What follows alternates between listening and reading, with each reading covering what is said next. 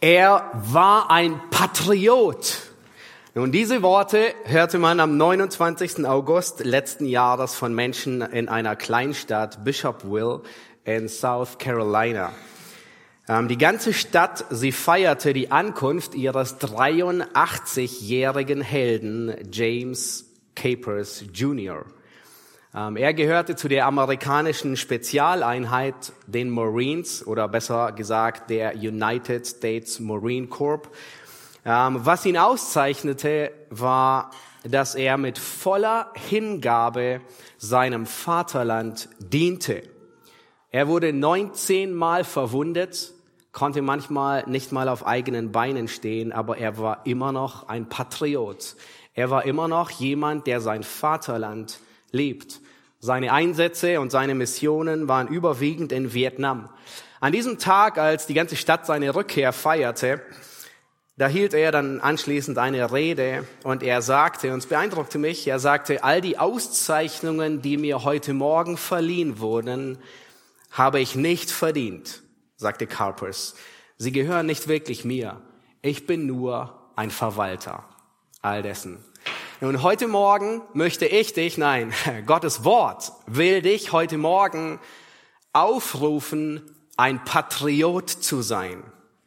Ein Patriot ist jemand, der sein Vaterland liebt.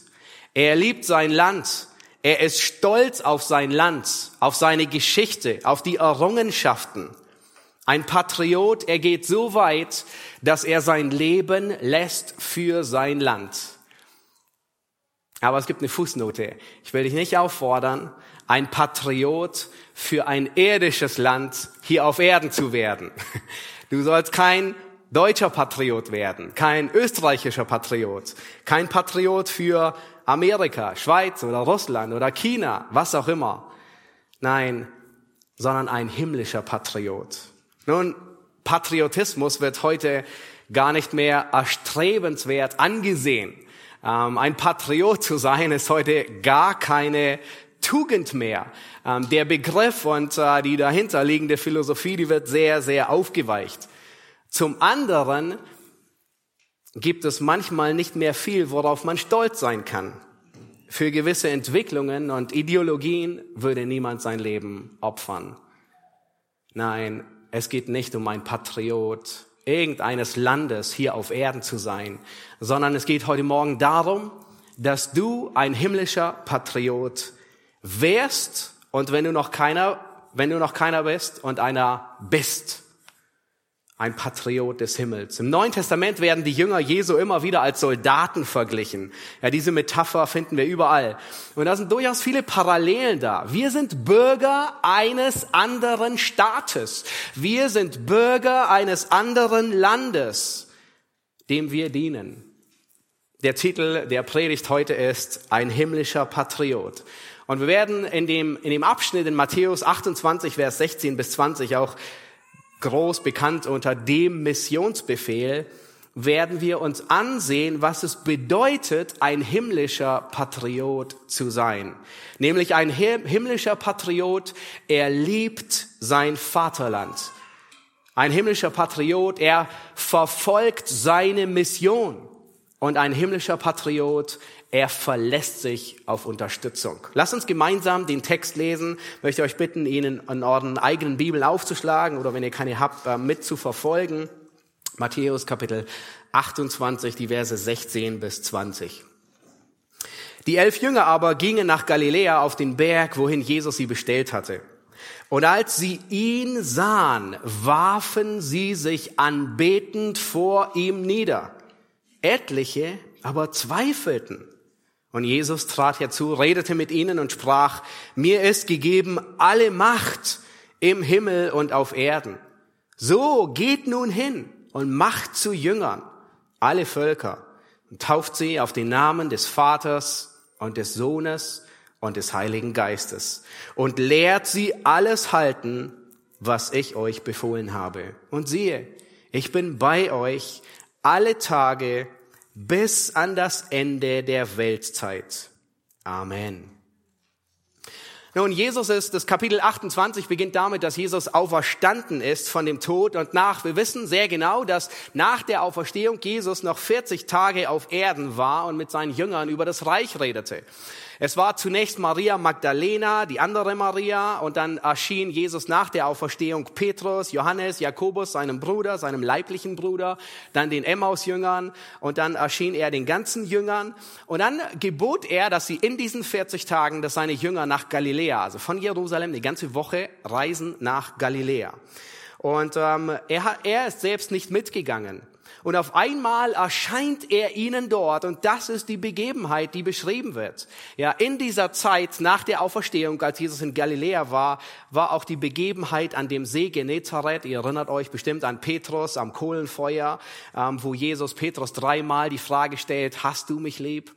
Und Petrus sie bejagt und Gott ihn wieder einstellt in den Dienst. Nun, am Ende dieser 40 Tage ist Jesus dann wieder zurück in Jerusalem auf dem Ölberg und er wird von dort gen Himmel fahren. Nun, es heißt hier, als sie ihn sahen, ja, die elf Jünger, die kommen nach, die kommen nach Galiläa und irgendwie erscheint Jesus auf einmal dort. Er ist auf einmal da. Und wörtlich heißt es, sie warfen sich anbetend vor ihm nieder. Es ist sehr verblüffend, dass Matthäus sein Evangelium damit beginnt, dass Weisen aus dem Morgenland kommen und den neugeborenen König der Juden anbeten. Genau dasselbe Wort, sie werfen sich nieder anbetend. Und Matthäus endet sein Evangelium damit, dass die Jünger sich anbetend vor dem Sohn Gottes niederwerfen. Es ist sehr verblüffend, dass Kapitel 28 in Matthäus 28 damit beginnt, dass Maria Magdalena und die andere Maria ebenfalls anbetend zu Jesu Füßen fallen nach der Auferstehung. Also offensichtlich ist das ein großes, relevantes Thema, Christus anzubeten, vor ihm niederzufallen. Nun, warum werfen sie sich vor ihm nieder? Nicht, um etwas zu erbitten. Sie, sie bitten um gar nichts. Habt ihr das gesehen im Text? Da steht nichts, dass sie irgendwas bitten werden, sondern sie werfen sich nieder vor seinen Füßen, um ihn anzubeten, weil sie erkannt haben, dass er Gott ist.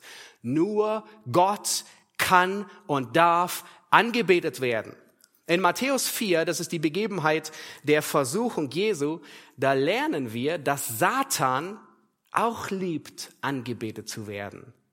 Und er bietet Jesus eine Abkürzung aller Leiden an und sagt, wenn du niederfällst und mich anbetest, dann ersparst du dir das Kreuz.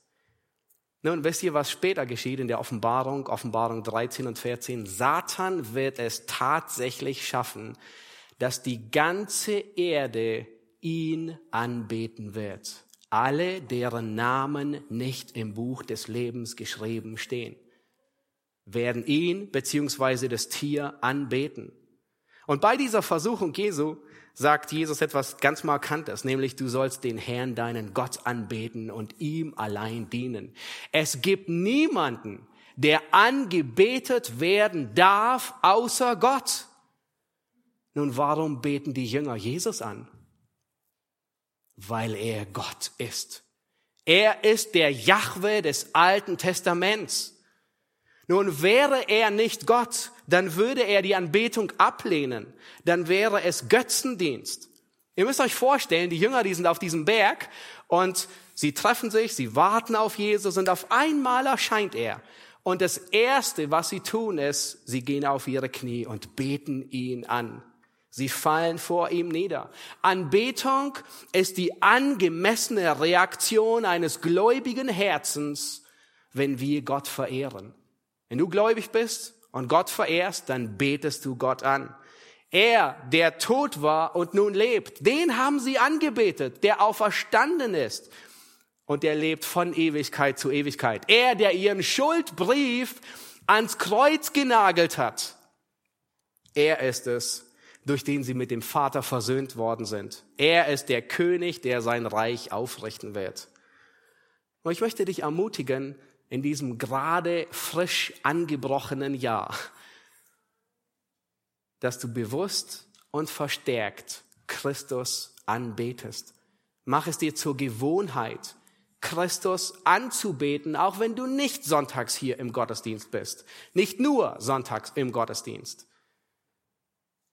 Nun, wir wissen nicht, was die Jünger gesagt haben, als sie ihn angebetet haben. Aber wisst ihr was? Irgendetwas haben sie gesagt. Weil es ist unmöglich anzubeten, ohne etwas zu sagen. Überall, wo angebetet wird, stellen wir fest, dass etwas gesagt wird. Was sagen wir, wenn Gott angebetet wird? Wir wissen nicht, was die Jünger gesagt haben. Vielleicht haben sie wie die 24 Ältesten in Offenbarung 4 gesagt, würdig bist du, o oh Herr, zu empfangen Ruhm und Ehre und Macht. Denn du hast alle Dinge geschaffen und durch deinen Willen sind sie und wurden sie. Wir wissen es nicht.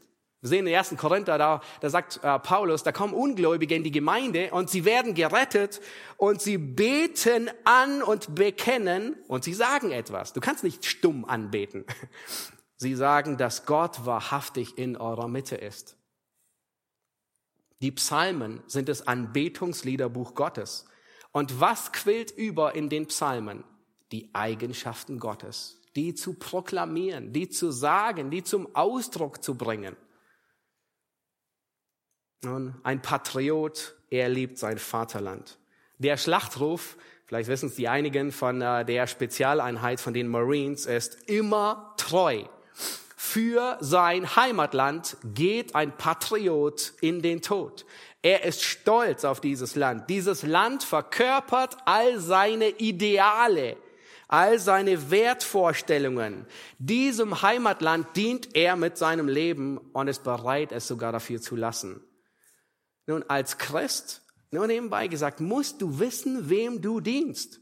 Du musst wissen, für wen du dein Leben lebst.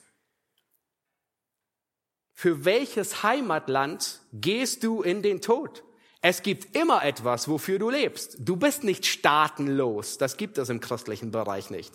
Sondern jeder Mensch ist als Anbeter geschaffen. Und du wirst entweder etwas oder jemanden immer anbeten. Die Frage ist nur, betest du den Richtigen an? Was tust du, wenn du nicht errettet bist? Was merkst du, wenn dein geistliches Heimatland, dem du dienst, nicht wert ist, dass du dein Leben für es lässt? Dann solltest du schleunigst dein Bürgerrecht wechseln. Ich meine damit nicht auswandern sondern ich meine damit, dass du Himmelsbürger wirst, dass du Christus anrufst, dass er dich rettet, dass er dich zu seinem Jünger macht. Für dieses Reich lohnt sich jede Investition. Nun, unser Reich, unser Himmelreich ist ein Reich, das nie vergeht. Es wird nie abgelöst. In unserem Reich, das wir erwarten, dessen Bürger wir sind, da gibt es keine Korruption. Kannst du dir das vorstellen? Es regiert Friede und Gerechtigkeit. In diesem Reich gibt es weder eine Halbwahrheit noch eine Lüge. Es wird nicht verboten, unbeliebte Wahrheiten werden nicht zensiert, weil sie den Community, äh, gegen die Community-Richtlinien verstößen und wieder vom Netz genommen. Nein, Wahrheit wird dort sein. Hier regiert sie nicht. In diesem Reich, dessen Bürger ich bin und du hoffentlich auch, ist keine Armut, keine Arbeitslosigkeit, sondern alle Reichtümer Gottes sind da. In diesem Reich, weißt du, wie du da wächst? Da kommt man nicht mit dem Ellenbogen nach vorne, sondern in diesem Reich achtet jeder seinen Nächsten höher wie sich selbst. Kannst du dir das vorstellen? Nun, Gemeinde ist ein Vorgeschmack dessen. Der Himmel auf Erden. Oder sollte es sein. Hoffentlich auch bei uns. Aber in diesem, unser König des Reiches, er ist mit Beispiel vorangegangen, was es bedeutet, zu leben. In diesem Reich, dessen Bürger du hoffentlich bist, gibt es keine Träne, keinen Schmerz, keine Sünde und keinen Tod. Frage, würdest du für dieses Reich alles riskieren, alles aufgeben? Das ist ein Reich, wofür es sich wirklich lohnt, sein Leben zu opfern. Für diesen König lohnt es sich, würde jeder sein Leben gerne aufgeben, um ihm zu dienen. Wisst ihr, ich glaube, manchmal vergessen wir, das ging mir bei der Vorbereitung auch so, manchmal vergessen wir, was für Erben wir sind, was für Bürger eines so kostbaren Himmelreiches wir sind. Und wir werden vielleicht irgendwelche Patrioten für ein irdisches Land hier auf Erden, aber wisst ihr, unser himmlisches Land ist um so viel besser. Wir haben uns so sehr daran gewöhnt, dass wir es gar nicht mehr wertschätzen. Ich möchte dich heute Morgen aufrufen, ein himmlischer Patriot zu sein. Sei nicht stolz auf dein irdisches Vaterland. Es ist nicht verkehrt, stolz zu sein auf das himmlische Vaterland. Wir sind es noch nicht gewohnt, sich dessen zu rühmen. Es ist nicht falsch, dass wir uns freuen über unser himmlisches Vaterland, sondern es ist richtig und sogar Gott gewollt. Paulus sagt, wer sich rühmt, der rühme sich des Herrn. Du darfst dich also rühmen des Herrn, des Königs. Wisst ihr, der himmlische Patriotismus, der geht sogar einen Schritt weiter wie der irdische Patriotismus. Nicht nur, dass du dein Leben lässt für dieses Reich, so weit, so gut, sondern der himmlische Patriotismus, der geht so weit, dass du den König dieses Reiches anbetest. Das tut man nicht hier auf Erden. Kein Patriot sollte seinen König anbeten. Aber ein himmlischer Patriot, der betet ihn an. Das ist, was Jünger tun. Das ist, was das Wesen eines Jünger ist. Er betet Christus an. Jeder Himmelsbürger betet Christus an. Und wenn du ihn noch nicht angebetet hast, dann wärst, bist du kein Himmelsbürger. Er ist der einzig wahre König. Das ist der erste Schritt, um den Missionsbefehl überhaupt umzusetzen. Wenn Gott nicht wirklich angebetet wird, dann kannst du ihm nicht dienen. Vielleicht willst du Gott dienen, aber egal wie begabt du bist, egal wie talentiert du bist, egal wie gut gemeint es ist, dein Dienst ist nicht für diesen König, sondern du dienst schlussendlich dir selbst. In anderen Worten, du musst ein echter Patriot des Himmels sein, um wirklich hingegeben zu dienen. Weißt du warum? Wenn der Kampf tobt, wenn die Kugeln um den Kopf liegen, wenn Müdigkeit und Erschöpfung sich breit macht, vielleicht wenn du sogar verwundert im, im Graben liegst, was hält dich an der Front? Die Liebe und die Begeisterung für den Herrn dieses Reiches. Das ist was, warum du ein himmlischer Patriot sein musst, um die Schwierigkeiten in diesem Leben durch sie hindurchzugehen. Und lass uns weitergehen und uns ansehen, was ist, was ist die Mission eines Patrioten? Lass uns die Verse 19 und 20 noch einmal lesen. Jesus sagt, so geht nun hin, macht zu Jünger alle Völker, tauft sie auf den Namen des Vaters und des Sohnes und des Heiligen Geistes und lehrt sie alles halten, was ich euch befohlen habe.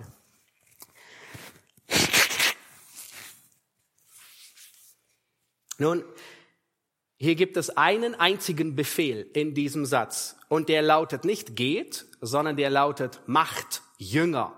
Ja, das griechische Wort hier, äh, Matheteo, ist Jünger machen. Das ist die Hauptaussage und der Befehl in diesem Satz. Macht Jünger.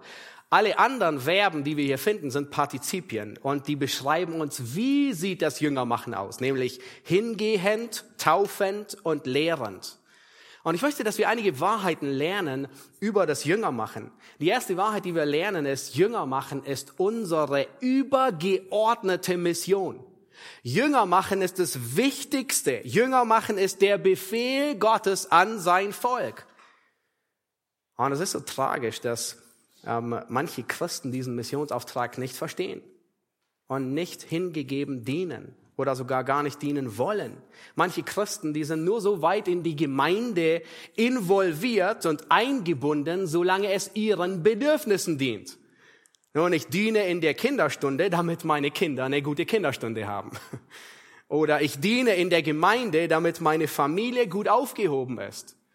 Nun, wenn du das tust, dann dienst du schlussendlich dir selbst, nicht dem Herrn. Das ist nicht richtig. Sind wir nicht so oft um unsere Mission mehr besorgt wie um die Mission Christi? Das, was er will? Aber Christus sagt, unsere übergeordnete Mission lautet Jünger machen. Unsere Aufgabe hier auf Erden ist nicht irgendwie so ein Club von Gentlemen zu unterhalten, die sich ähm, vollmundige, abgerundete Predigten anhören. Unsere Aufgabe hier auf Erden ist doch nicht irgendwie so eine Wohlfühloase voller harmonischer Anbetungslieder oder irgendwie so ein Royal Ranger Programm für jede Altersgruppe. Nein, das sind keine verkehrten Dinge an und für sich. Unser Hauptauftrag ist Jünger machen. Nun, wenn das höchste Ziel der Gemeinde die Gemeinschaft wäre, nun wisst ihr, dann hätte Christus uns schon längst abberufen, weil im Himmel haben wir viel bessere Gemeinschaft wie hier auf Erden. Wenn das höchste Ziel der Gemeinde hier auf Erden eine gesunde Theologie wäre, dann hätte Christus uns auch schon längst abberufen, weil die Tore des neuen Jerusalem, die haben einen Filter für schlechte Theologie. Die lassen keine schlechte Theologie mit rein. Wenn das höchste Ziel der Gemeinde hier auf Erden großartige Anbetungsmusik wäre, dann wären wir schon längst abberufen. Ja, weil im Himmel die Musik dort, die wird unschlagbar sein. Ein Orchester, ein riesiges Orchester, perfekt abgestimmt, keiner singt schief, keiner hat eine Kehlkopfentzündung und die Sprache fällt aus, sondern es ist vollkommener Harmonie. Nein, nein, nein. Der Hauptgrund, warum Gott seine Gemeinde hier auf der Erde belässt, ist, weil seine Gemeinde noch eine Mission zu erfüllen hat. Nämlich das Werk weiterzuführen, das Christus begonnen hat. Unsere Mission als Jünger ist dieselbe Mission, mit der der Vater den Sohn beauftragt hat. Deswegen sagt Johannes, ähm, Jesus in Johannes 17, gleich wie du mich in die Welt gesandt hast, so, so sende ich sie in die Welt. Das heißt, in gewisser Weise, die Gemeinde hat dieselbe Mission, beziehungsweise die Fortsetzung der Mission, mit der Christus beauftragt wurde. Für eine gefallene Welt gibt es nur eine, eine einzige Mission, Jünger Jesu zu machen. Diese Mission hat Christus begonnen diese Mission setzen die Jünger fort und diese Mission dauert, wisst ihr wie lange? Unser Text sagt es, bis ans Ende des Zeitalters, solange diese Erde besteht. Auch nach der Entrückung in diesen sieben Jahren Drangsalzzeit wird die Mission fortgesetzt, Jünger zu machen. Da gibt es mindestens zwei Zeugen, die dreieinhalb Jahre unaufhaltsam predigen werden. Nun, ist es nicht tragisch, dass dass Christen manchmal mit so vielen Nebensächlichkeiten beschäftigt sind? Von einem Bekannten, der Teil einer Spezialeinheit war, weiß ich, dass ab dem Zeitpunkt, wo die Mission begann, alles als Nebensache angesehen und behandelt wurde. Die haben sogar ihr Handy abgeschlossen, damit nichts die Aufmerksamkeit der Mission gefährdet. Ist nicht so, manchmal haben wir mehr den Eindruck, dass wir Soldaten gleichen, ähm, die auf Mission sind, aber am Abend im Schützengraben liegen und das Streckzeug auspacken oder die Playstation auspacken oder drei Stunden YouTube-Videos schauen, wie viel Kalorien man am Schützengraben am besten zu sich nehmen sollte. Nein, das Jüngermachen hat unsere höchste Priorität, weil es Christi höchste Priorität hatte. Nun, Christus war nur dreieinhalb Jahre seines Lebens beschäftigt, aktiv involviert mit Jüngermachen. Aber sein restliches Leben war keine Verschwendung, sondern die anderen 30 Jahre waren Vorbereitung für diese Mission. Und selbst in diesen dreieinhalb Jahren, wo er Jünger machte, nun, da schlief er, da predigte er, da war er auf Hochzeiten und feierte. Da war er zum Dinner bei Pharisäern eingeladen. Er war auf Dienstreise zum Hermann. Er erholte sich vom Dienst. Er arbeitete, er heilte, er stand vor Pilatus. All das war Teil des Jüngermachens. Dasselbe sehen wir bei Paulus, ob er frei war oder im Gefängnis oder in Quarantäne. Ähm, er macht Jünger. Jünger machen heißt nicht, dass du alles verkaufst und nach Sibirien oder nach Afghanistan ziehst in die Mission.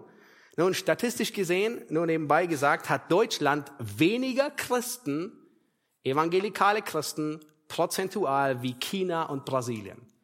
Also die klassischen Missionsländer, die haben mehr Gläubige wie die, die immer Missionare ausgesandt haben. Also wir sind tatsächlich ähm, ganz oben auf dem Missionsindex. Nein, Jünger machen heißt, dass unsere übergeordnete Mission, dass wir dort Jünger machen. In anderen Worten bist du wie ein Undercover-Agent ja, der sein ganz normales Leben führt, ein Haus in der Vorstadt, seine Nachbarn zum Grillen einlädt, eine Familie hat, zwei Kinder, ein Van fährt, hin und wieder ins Fitnessstudio, eine geregelte Arbeitszeit, aber seine wichtigste Mission ist auf der Hut für sein Land, ist ein Undercover-Agent. Das ist seine primäre Aufgabe, neben allen Nebensächlichkeiten. Und das ist deine und meine Aufgabe als Jünger. Bei all dem, was wir tun, die übergeordnete ist, Agenten Gottes zu sein. Egal, ob das dein Beruf, egal was dein Beruf ist. Christus war Schreiner, Paulus war Zeltmacher, Gaius war ein wohlhabender Geschäftsmann, aber für alle war Jünger machen die überragende Priorität. Jünger machen war für alle die überragende Mission. Ob das Tabitha aus Joppe war, die Kleider nähte, ob das Lydia, die Popo-Händlerin war, die, ihre, die ihr Haus für die Gemeindegründung in Philippi öffnete, ob das Epaphroditus war, das hatten wir im Philipperbrief, ähm, der ein Kurier, der als Kurier Paulus Geld brachte und ihm als Altenpfleger, Paulus als Altenpfleger in Rom im Gefängnis half. Für alle war die Mission Jünger machen die oberste Priorität. Wenn du Christ bist, wenn du gläubig bist, dann ist das deine Mission. Egal, ob in einer Demokratie oder Kommunismus, egal, ob du Mann oder Frau bist, egal, ob du in einer Familie lebst, verheiratet bist, ob dein Ehepartner gläubig oder ungläubig sind, deine Kinder gläubig oder ungläubig, egal, ob du ein Sklave oder Herr, ein Rentner oder ein Studierender bist, egal, ob in Friedenszeit oder Kriegszeit, ob in Freiheit, Quarantäne, in Wohlstand, in Armut, egal, ob du quietschfidel bist oder gerade wegen einer Krankheit so richtig flach liegst. Jünger machen ist die oberste Priorität. Auch für uns als Gemeinde ist das die übergeordnete, das übergeordnete Ziel. Schlussendlich muss jeder Dienstbereich in unserer Gemeinde diesem Ziel des Jüngermachens dienen. Nun, natürlich gibt es Dienstbereiche, die damit stärker in Zusammenhang gebracht werden. Ja, wenn wir zum Adventsmarkt gehen oder hier zu Porta oder so, ja, dann, dann sehen wir darin sehr viel mehr Jüngerschaft oder, oder Kinder retten und Sonntagsschule. Aber genauso die Deko dient schlussendlich dem Ziel des Jüngermachens. Genauso die Küche dient schlussendlich dem Ziel des Jüngermachens. Genauso die Spielstube, genauso die mühevollen Arbeiten und Umbauten, das Betonieren da hinten, das Fliesenlegen, Trockenbau, Stromkabel ziehen, Staubsaugen, alles ist letztendlich diesem Ziel untergeordnet. Selbst die Stühle stellen heute Morgen und durchsaugen und die WCs sauber machen, dient letztendlich diesem übergeordneten Ziel. Die Frage lautet vielmehr, bist du an dieser Mission beteiligt? Nun, jemand formulierte es sehr treffend und sagte, die größte Fähigkeit ist die Verfügbarkeit. Nun, wir denken meistens, die best, am best ausgebildetsten Leute sind die beste Ressource. Nein, die beste Ressource ist verfügbar zu sein. Egal wie gut du ausgebildet bist, egal was dein Dienst ist. Treue Nachfolge beginnt nicht damit, dass du irgendwie ein super Ausbildung hast in irgendetwas, sondern es beginnt damit, dass du einfach Gott zur Verfügung stehst und ihm dienst, ohne Vorbehalte, ohne Vorurteile. Und vielleicht stellst du fest und denkst, ah, ich merke so, dass mein Leben nicht zu hundertprozentig dieser Mission folgt. Und vielleicht merkst du das, dass du nicht ganz hingegeben dienst und jede leichte Brise dich irgendwie umhaut und, und, und lieber zu Hause bleibst, als zu dienen. Weißt du, woran es liegt? Liegen könnte. Es liegt an deiner Liebe zum himmlischen Vater. Vielleicht bist du nicht wirklich ein, ein hingegebener himmlischer Patriot, der, der seinen Herrn liebt und sein Land liebt. Wenn du das merkst, dann gehe nicht weiter, sondern gehe zurück zu los. Nämlich Punkt Nummer eins. Und liebe Christus. Und die zweite Wahrheit, die wir lernen wollen, ist Jünger machen, ist ein Ninive-Auftrag. Schaut euch Vers 19 an. Da, heißt, da sagt Jesus, so geht hin und macht zu Jünger alle Völker. Nun, wörtlich steht hier alle Ethnos. Ja, das Wort Ethnos wird fast überall für Heiden übersetzt. Das ist ein Ninive-Auftrag für die Jünger. Ähnlich wie bei jo, äh, Jona benutzt Gott unterschiedliche Mittel, um seine Boten in die Welt hinauszubringen. Nun, in der Apostelgeschichte, da benutzt er nicht zwingend einen Fisch, irgendeinen großen Fisch, aber er benutzt Verfolgung. Ja, die, die, die neue Gemeindegründung, sie hatte sich gerade so gut aneinander gewöhnt. Sie wollten so gerne noch ein wenig die süße Gemeinschaft genießen und auskosten. Und dann schickt Gott Verfolgung, damit sie hinausgestreut werden. Wisst ihr, so ist das geistliche Leben. So ist das Gemeindeleben. Es ist wie eine Wanderung zum Berggipfel, wo man hin und wieder rastet, aber nie so viel Zeit hat, dass man seine Zelte aufschlägt. Es ist nicht der Ort für Zelte aufschlägen, auch für uns noch nicht, wenn wir es gerne tun würden. Unsere Aufgabe ist Jünger machen, nicht Jünger auswählen. Nun wisst ihr, Jona, er musste lernen, dass Gott nicht nur sympathische Menschen rettet. Er musste lernen, dass, Jona musste lernen, dass Gott nicht nur Menschen rettet, die genauso gerade denken wie er, sondern auch solche, die assyrisch denken.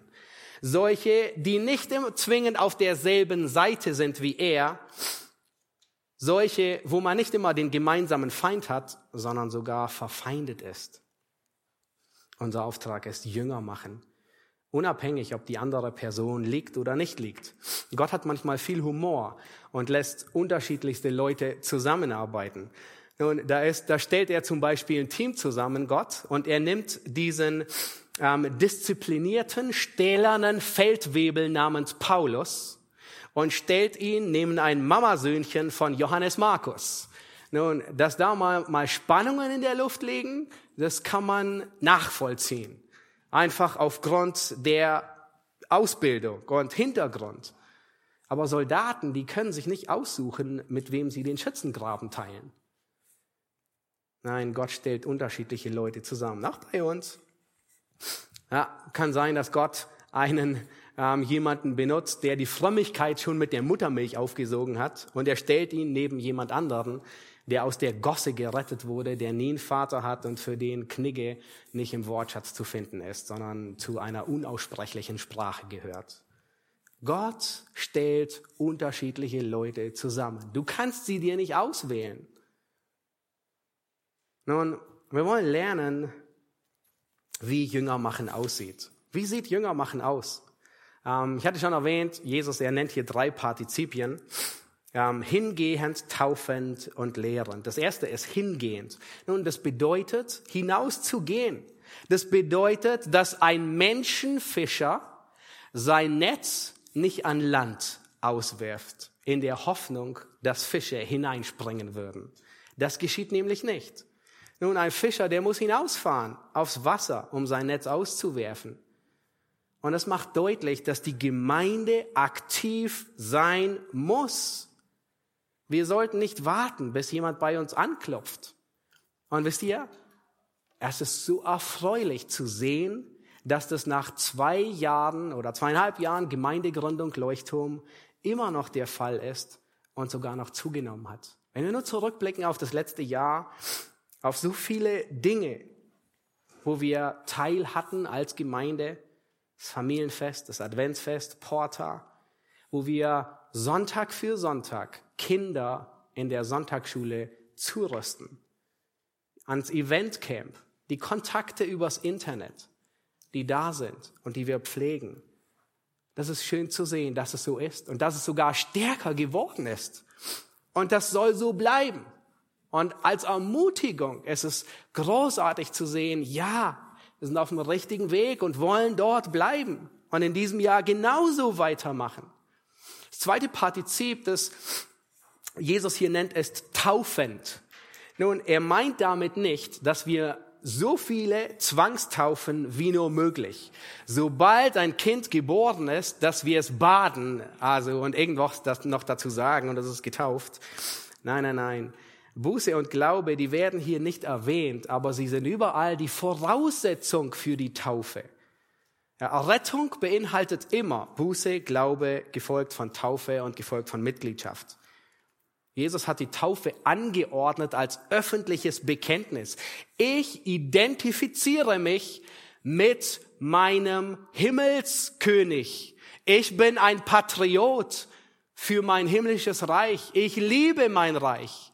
Und das ist, das ist, wie ich sichtbar werden lasse, dass ich ein Erbe, dass ich ein Bürger dieses Reiches bin. Und dann gleich nachher feiern wir Abendmahl. Das ist die Fortsetzung von Patriot Christi zu sein, zu kommunizieren, ich bin immer noch ein Bürger dieses Reiches. Taufe, die errettet nicht und dennoch ist sie angeordnet. Und dann sagt Jesus auf den Namen des Vaters, des Sohnes und des Heiligen Geistes. Nun, das ist nicht nur eine Formel, so die dahergesprochen wird, hatten wir bei der letzten Taufe, ihr könnt euch erinnern.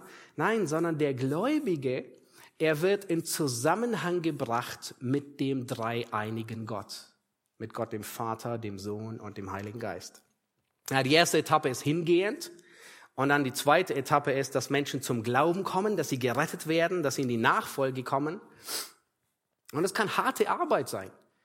Wisst ihr, wenn wir in diesen zweiten Schritt investieren, dass Menschen gerettet wird, dann tun wir eine harte, mühsame Arbeit. Wenn ein Teenager von uns, von Leuchtturm, nehmen wir an, mit 14 Jahren zum Glauben kommen würde. Wisst ihr, was alles schon getan wurde? Er hat schon ungefähr 500 Sonntagsschulen miterlebt. Er ist vermutlich drei bis viermal durch die Bibel gegangen, allein in der Gemeinde. Er hat sehr wahrscheinlich über 200 Predigten gehört. Das entspricht ungefähr 200 Stunden oder mehr bei uns. Ähm, er hat ungefähr über dreieinhalbtausend Andachten zu Hause miterlebt. Er hat 350 Stunden Eventcamp überlebt. Nun, das sind alles Puzzlestücke von Jüngermachen. Und jeder Einzelne ist beteiligt, ist ein Instrument, das Gott gebraucht zum Jüngermachen. Aber das Jüngermachen, es hört hinterm Taufbecken nicht auf. Auch für alle, die jetzt im Dezember getauft wurden. Es hört nicht auf, das Jünger machen, sondern es geht weiter. Vers 20, schaut euch an, da sagt Jesus, und lehrt sie alles halten, was ich euch befohlen habe. Das ist die dritte Etappe. Die erste Etappe war hingehend, taufend oder dass sie errettet werden. Und die dritte Etappe ist lehrend.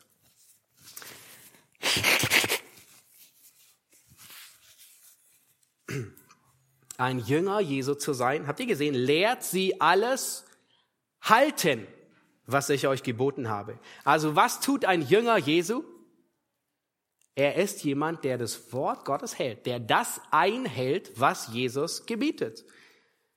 Jemand, der kein wahrer Jünger ist, jemand, der kein Christ ist, der hält sein Wort nicht. Das ist ganz normal. Und das ist das ist wie schwarz und weiß. Es gibt nur Jünger und kein Jünger. Es gibt kein dazwischen. Es gibt keinen halben Jünger.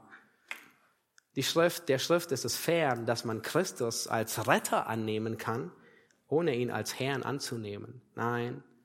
Wisst ihr, mit jedem Einzelnen von euch und alle, die schon verstreut sind, der zur Tür hier hineingekommen ist, verfolgen wir ein einziges Ziel, dass jeder ein Jünger Christi wird. Und wer ein Jünger ist, dass er noch mehr Jünger wird, noch mehr wächst. Jünger sein und Jünger machen ist ein lebenslanger Prozess. Er hört nicht auf. Und beachte, Jesus sagt hier, Jünger Jesu. Also wir machen nicht eigene Jünger. Wir machen keine Leuchtturmjünger. Also können durchatmen. Und wenn du Jünger machst, dann machst du auch nicht deine Jünger, sondern Jünger Jesu. Das bedeutet, dass wir auch nicht, dass, dass du nicht deine Idee weitergibst, dass du deine Vorliebe weitergibst, dass du deine Vorstellung weitergibst, deine Gebote, deine Methode, sondern es geht darum, was Christus befohlen hat. Das ist Jünger machen, nicht irgendwie eigene Gesetze. Nun, vergiss nicht, dass du Jünger machst und ein Jünger bist. In Deutschland, ähm, nun, da gibt es so unterschiedliche Etappen. Ja, wir haben jemanden, der ist ein Lehrling, vielleicht hast du auch eine Ausbildung gemacht oder ein Azubi. Ja, und dann, wenn du die nach drei Jahren abgeschlossen hast, dann bist du ein Geselle oder ein Fach und dann Facharbeiter und dann Meister. Nun, das gibt es bei Christus nicht. Wisst ihr, dass selbst die, die Jünger machen, immer noch Jünger sind? Wir bleiben alle ein Leben lang Jünger. Auch wenn wir andere anleiten. Wir kommen nie über den Lehrlingsstatus hinaus. Besonders herausfordernd ist es bei, bei Christen, die schon länger gläubig sind.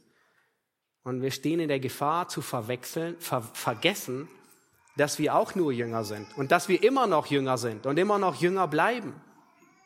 Wir haben unsere Lehre auch noch nicht abgeschlossen. Wir sind nur vielleicht zwei Blöcke weiter wie andere. Nun, Jünger machen ist Auftrag und Werk der ganzen Gemeinde. Und ich möchte, dass wir, dass wir das heute wirklich ähm, verstehen und, und über, überführt werden. Immer wieder treffe ich auf Christen, die den Missionsbefehl völlig falsch verstehen. Und dann gehen sie auf eigene Faust, ja, manchmal, man könnte sie so nennen als Lonely Ranger Missionare, ein einsamer Pfadfinder, ein Einzelgänger, irgendwo auf einsame Flure. Und wenn jemand das tut, dann hat er den Missionsbefehl völlig falsch verstanden.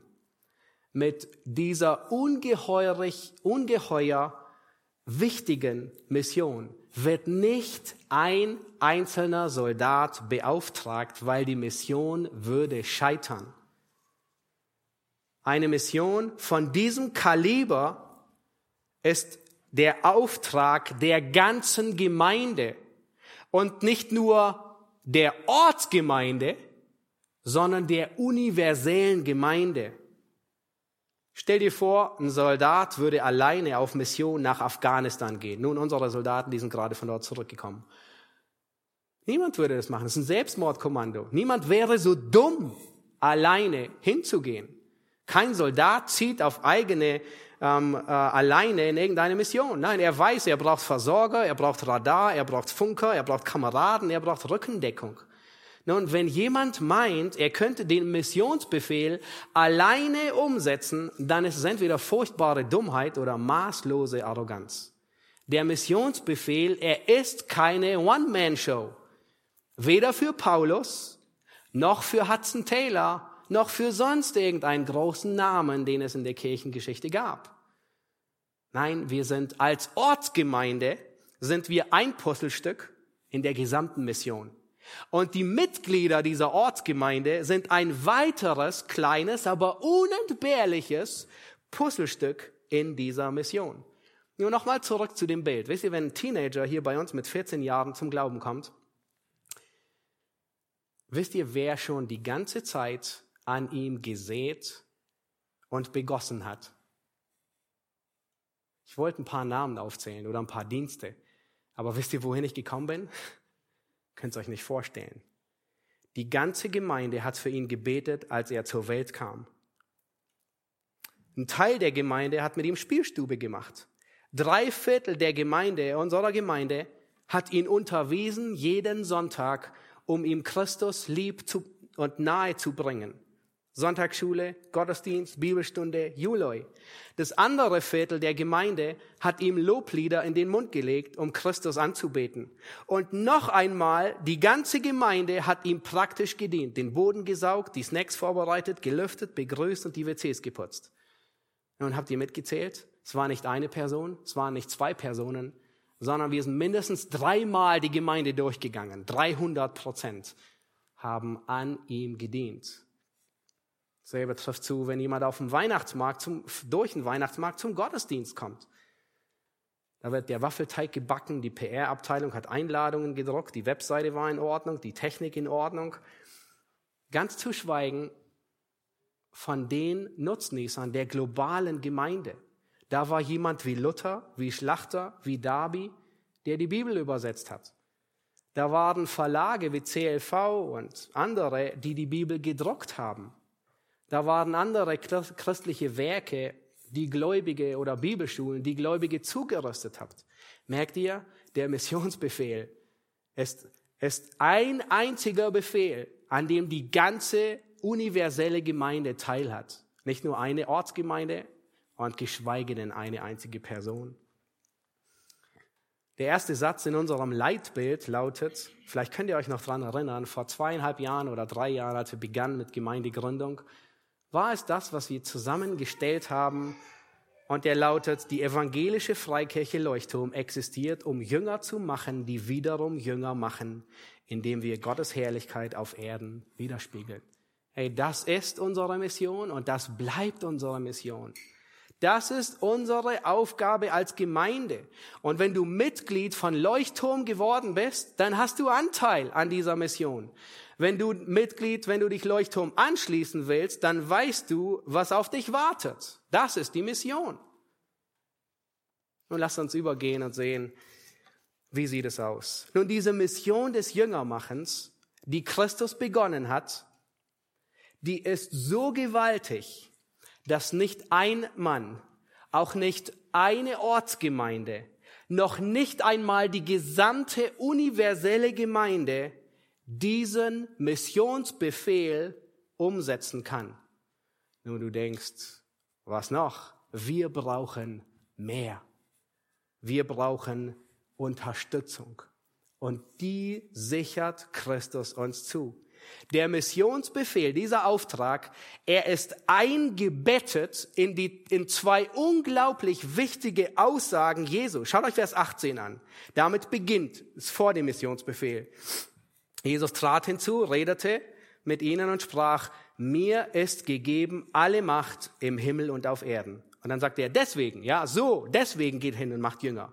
Und dann ganz am Ende, schaut euch Vers 20 an, und siehe, ich bin bei euch alle Tage bis an das Ende der Weltzeit. Amen. Ein himmlischer Patriot, er verlässt sich auf Unterstützung. Jesus sichert uns vor und nach dem Missionsbefehl die gewaltigste Rückendeckung zu, die eine Armee je gesehen hat. Die besten Kampfflieger ist momentan der F-22 Raptor. Die stabilsten Panzer, Platz 3, Armata T-15 aus Russland, Merkava MK-4 aus Israel und Leopard 2A7 aus Deutschland. Die sichersten Flugzeugträger, die besten Hubschrauber der Welt sind nichts gegen die Rückendeckung Christi. Könnt ihr euch das vorstellen? So unglaublich. Wenn du ein Jünger Jesu bist, dann hast du nicht nur Boden, Luft und Wasserunterstützung, sondern du hast zusätzlich Himmelsunterstützung des Schöpfers persönlich. Das ist unglaublich. Er sagt, mir ist gegeben alle Macht im Himmel und auf Erden. Sei dir der Allmacht Gottes bewusst. Das Wort hier ist exousia. Es bedeutet, dass jemand das Recht und die Freiheit hat, zu tun, zu entscheiden, was ihm gefällt. Das ist eine absolute Souveränität. Die ist nicht gesteuert durch ein Parlament. Das ist eine absolute Herrschaft. Da ist niemand, der Steine in den Weg legt, niemand, der ihn aufhalten kann.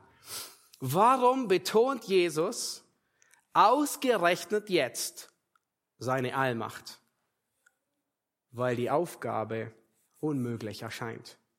Wisst ihr, es ist auffallend, dass Gott immer dann seine Allmacht besonders hervorhebt, wenn etwas unmöglich erscheint.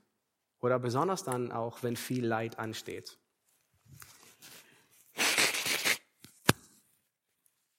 In 1. Mose 17, als Abraham 99 Jahre alt war und Sarah, die war knapp 90, die war 89, und sie sollten eigentlich noch ein Kind bekommen. Wisst ihr, was Gott ihm sagt? Gott erscheint Abraham und sagt, ich bin Gott, der Allmächtige.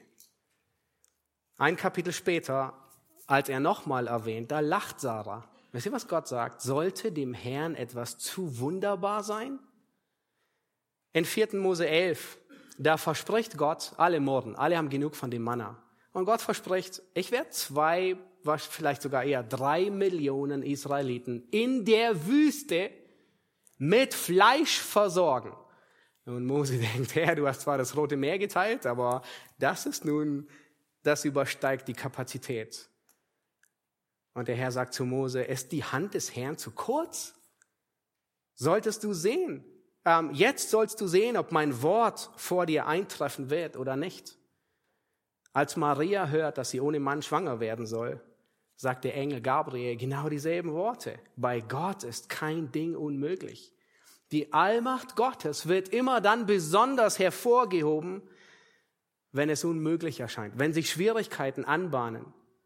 Mit dem Auftrag des Jüngermachens kommen jede Menge Schwierigkeiten, insbesondere wenn sich Leid anbahnt. Aber wisst ihr, der Herr sagt, er ist mit uns. Wisst ihr, wann noch, wann er noch immer wieder von dem Allmächtigen spricht? Besonders in Schwierigkeiten. Könnt ihr ahnen, in welchem Buch am meisten von dem Allmächtigen die Rede ist? 31 Mal von 59 Mal im Buch Hiob.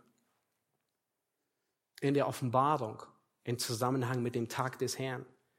Dort, wo Schwierigkeiten sich anbahnen, müssen wir insbesondere davon überzeugt sein, dass Christus der Allmächtige ist dass ihm alle Macht gegeben ist im Himmel und auf Erden. Auch wir Leuchttürmer. Wir sind erst den fünften Sonntag hier. Und ich glaube, ihr seid wahrscheinlich alle eingeschüchtert über die Anzahl der Besucher. Einschließlich wir. Aber wisst ihr was? Christus sagt, mir ist gegeben alle Macht im Himmel und auf Erden. Wir brauchen uns keine Sorgen zu machen. Er ist allmächtig. Er wirkt. Unsere Aufgabe ist, Jünger zu machen. Nun, warum sagt Jesus ausgerechnet, jetzt mir ist gegeben alle, alle Gewalt? Weil es noch nicht so aussieht.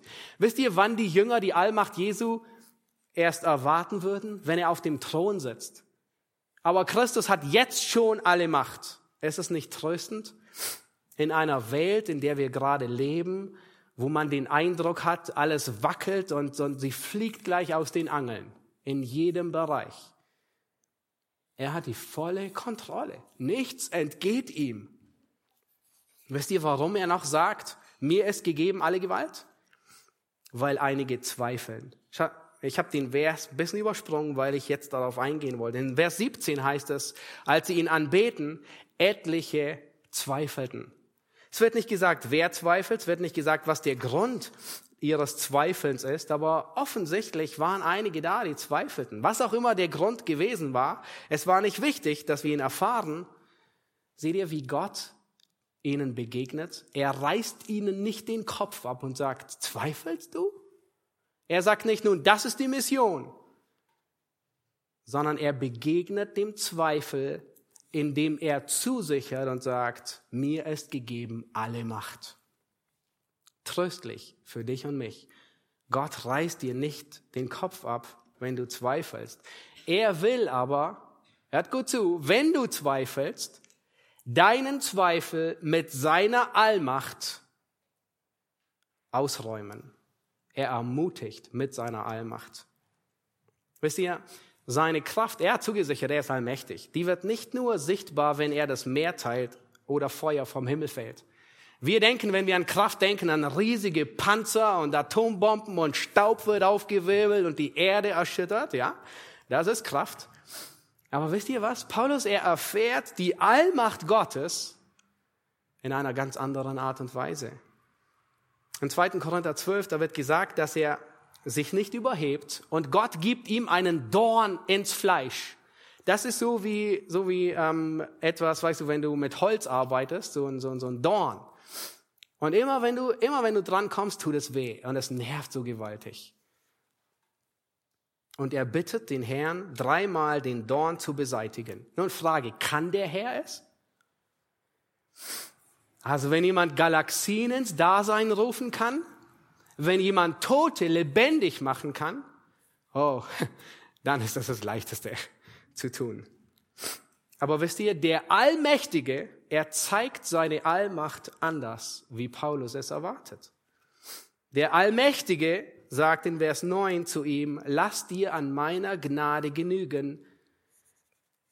Und das verstehen wir kaum. Denn meine Kraft, ja, Dynamit und Sprengstoff und Staub, nein, meine Kraft wird in der Schwachheit vollkommen. Könnt ihr das verstehen? Nein, kaum. Die Macht Gottes, dieses Bataillon, zeigt sich nicht immer, indem, der, indem das Meer geteilt wird und Blitz und Donner vom Himmel kommen, sondern in der Schwachheit erfährst du die Kraft Gottes. Paulus erfährt die Kraft in der Schwachheit. Und genau dasselbe sagt Petrus in 1. Petrus 4, Vers 11. Wenn jemand dient, so diene er aus der Kraft Gottes. Wenn du Schwierigkeiten hast, wenn du Herausforderungen hast, dann musst du wissen, dass Gott deiner Schwachheit mit seiner Allmacht begegnet. Kannst du dir das vorstellen? Deiner Schwachheit begegnet Gott mit einer riesigen Armee von Rückendeckung. Ihm ist alle Macht gegeben. Und er lässt diese Macht nicht immer sichtbar werden mit Staub aufwürmeln, wie wir es uns manchmal wünschen. Nein, Paulus erkannte Schwierigkeiten, aber er kannte auch die Allmacht Christi.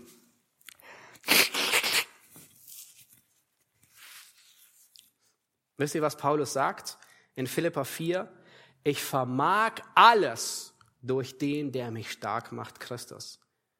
Christus beweist seine Allmacht nicht, indem er alle Schwierigkeiten wegnimmt, sondern er gibt seine Allmacht auch, damit du sie durchlebst. Und das ist genau dieselbe Kraft Gottes, die das Meer geteilt hat.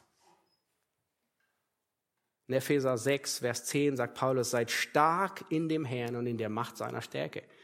Nun ist das nicht unglaublich? Du und ich als einfache Krieger Gottes, als einfache Patrioten auf Mission. Du und ich, wir können die Kraft Gottes, diese Rückendeckung erfahren. Wie? Indem du die Waffenrüstung Gottes anziehst und kämpfst. Du kannst am bösen Tag Widerstand leisten und das Feld behalten. Es ist nicht großartig. Es ist nicht eine bessere Rückendeckung wie die Marines. Nicht nur Boden, Luft und Wasserunterstützung, sondern Gott selbst eine übernatürliche. Nun, und dann sagt er, siehe, ich bin bei euch alle Tage bis an das Ende der Weltzeit. Amen. Christus verlässt seine Jünger nicht. Nun, wenn du ein Jünger Jesu bist, dann gilt diese Aussage dir. Warum? Weil die elf Jünger, die haben nicht bis ans Ende des der Weltzeit gelebt. Und wir werden wahrscheinlich auch nicht bis ans Ende der Weltzeit leben. Aber diese Verheißung galt nicht nur den Elfen, sondern allen Jüngern Jesu, die bis ans Ende der Weltzeit leben.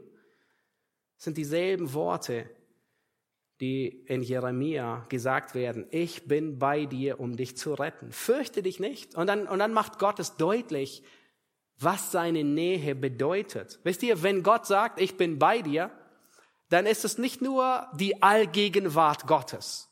Wir kennen alle die Allgegenwart Gottes, nicht? Gott ist überall. Das wissen wir. Aber wenn Gott sagt, dass er mit dir ist, dann bedeutet es, dass er bei dir ist, um dich zu segnen, um dich zu beschützen, dich zu bewahren, dich zu erretten, dich zu trösten, dich zu stärken. Die Nähe Gottes bedeutet, dass dich Schwierigkeiten nicht überwältigen, sondern Gott dir die Kraft gibt, in diesen Schwierigkeiten standzuhalten. Und er macht es deutlich in Jeremia mit einem Beispiel. Jeremia 43, Vers 5. Paul hat unlängst darüber gepredigt. Fürchte dich nicht, ich bin bei dir. Wenn du durchs Wasser gehst, so will ich bei dir sein wenn dich die, wenn, und wenn du, äh, und durch die Ströme, sie sollen dich nicht ersäufen. Wenn du durchs Feuer gehst, so soll es dich nicht versengen und die Flammen dich nicht verbrennen. Wenn Gott sagt, dass er bei dir ist, ist er da, damit die Schwierigkeiten dich nicht überwältigen. Wenn Gott mit uns ist, wenn Gott für uns ist, wer kann gegen uns sein? In Jesaja 8 da, da, da, da wird so ein großartiger Satz über gesagt, über die Feinde Israels, schmiedet einen Plan, es wird doch nichts daraus. Verabredet etwas, es wird doch nicht ausgeführt. Wisst ihr warum? Deswegen. Denn Gott ist mit uns. Das ist nicht nur die Allgegenwart Gottes, sondern das ist die Nähe Gottes. um dich zu segnen. Ist es nicht faszinierend? Und sein Name, der lautet sogar, wir kommen gerade von Weihnachten. Wir haben es gesungen. Emmanuel, Gott ist mit uns. Und so endet der Missionsbefehl. Emmanuel, ich bin bei euch alle Tage bis an das Ende der Zeit. Ich möchte dich aufrufen, ein himmlischer Patriot zu sein oder zu werden. Dass du jemand wärst, der den König anbetet. Dieses himmlische Land mit seinem ganzen Leben liebt. Und wenn du das tust, dann hast du Anteil an einer einzigen Mission. Und das ist die wichtigste deines Lebens. Nämlich Jünger zu machen. Bist du aktiv oder bist du fahnenflüchtig? Und du darfst dir bewusst sein, dass die ganze Rückendeckung Gottes mit dir, mit uns als Gemeinde und mit der universellen Gemeinde sein wird. Christus hat alle Macht im Himmel und auf Erden. Und in seiner Macht kannst du und ich, kann ich stark sein. Und davon wollen wir in dem nächsten Lied singen. Und wir werden genau davon singen, dass wir himmlische Patrioten sind. Ich war verloren in Dunkelheit und ging den Weg der Welt. Doch was versprach mir Lebensglück, ließ mich zerstört zurück. Und keine Hoffnung hatte ich, gehorchte dir, Herr, nicht. Und im Chorus wollen wir singen, Halleluja! Christus ist mein Herr. Halleluja, nichts brauche ich noch mehr. Und dann heißt es in Vers 3, Jetzt lebe ich, Herr, für dich allein. Und das sagt ein himmlischer Patriot, der für Christus lebt. So dass ich alle, so dass es alle sehen, die Kraft zu folgen deinem Wort, sie kommt doch nur von dir. Ist jemand, der verstanden hat, dass die ganze Rückendeckung Gottes hinter uns ist. Bekennen will ich alle Zeit, mein Ruhm, Herr, bist nur du. Das singt ein himmlischer Patriot. Lass uns aufstehen, gemeinsam beten und dann das Lied singen.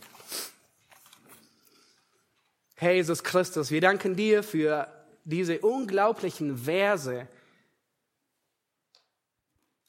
wo wir erkennen dürfen, Herr, dass ein wahrer Jünger dich anbetet. Herr, wo wir sehen, dass du deine Jünger mit einer Mission beauftragst, aber du lässt sie nicht alleine, Herr, sondern Deine Allmacht und deine Allgegenwart, deine Nähe ist da, um Rückendeckung und genügend Kraft zu geben, die notwendig ist. Herr, wir wollen dich anbeten und von dir singen.